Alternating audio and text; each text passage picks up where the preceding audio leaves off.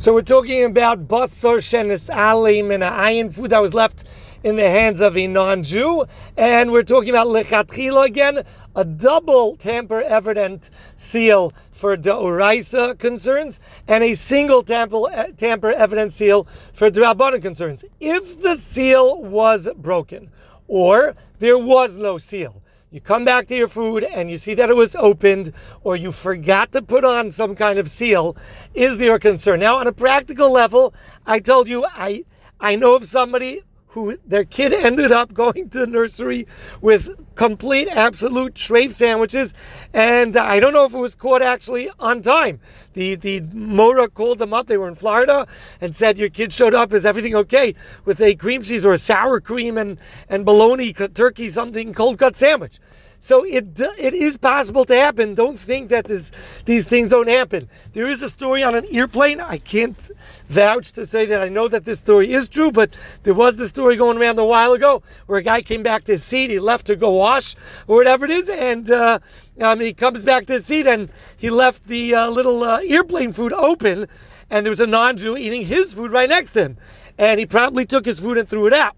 To which the non-Jew acted surprised and he told his Jewish uh, neighbor, um, "I'm sorry to admit this, but like I see you threw out your food, you know." And he and he actually told him that he took a piece from the Jewish food because he was just wondering what does Jewish food taste like, and he was concerned that maybe the Jew would notice that a piece was missing, and he took a piece of his own chicken and stuffed it into the Jewish guy's meal. So I don't know how often this happens, and the fact that it's rare um, it, you know, the rear event that it does happen is not going to actually make it uh, the halacha change to be kosher or not. We go with what Chazal tell us is considered a concern or not of a concern. And Chazal tell us that when there's reason to assume that a guy would have something to gain by taking that food for himself and then replacing it, then B'di Evid we're concerned, and that food is rendered treif. We may not eat it, it has to be thrown out when there is no concern that a guy had anything to gain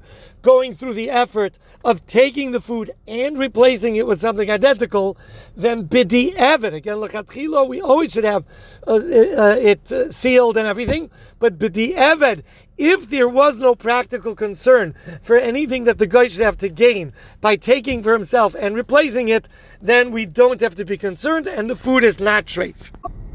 Similarly, if there was not enough time for an exchange to take place, let's say there was enough time for the non Jew to take the food, but it was a, a specially prepared meal that takes time to prepare, and we have no concern that the guy had access to be able to go and and uh, get another thing that will look similar or whatever it is, then again that concern does not exist that he replaced it and the food may be eaten. So, on a practical level, let's say you got some pizza for yourself, you left the house, there were some workers working in your house, you come back a bit later, and you forgot to seal the pizza. Now, pizza is, is uh, cheese. That would be a derabanan if it would be a, a derabanan um, concern if it was left unsealed. And you come back and there's a slice of pizza.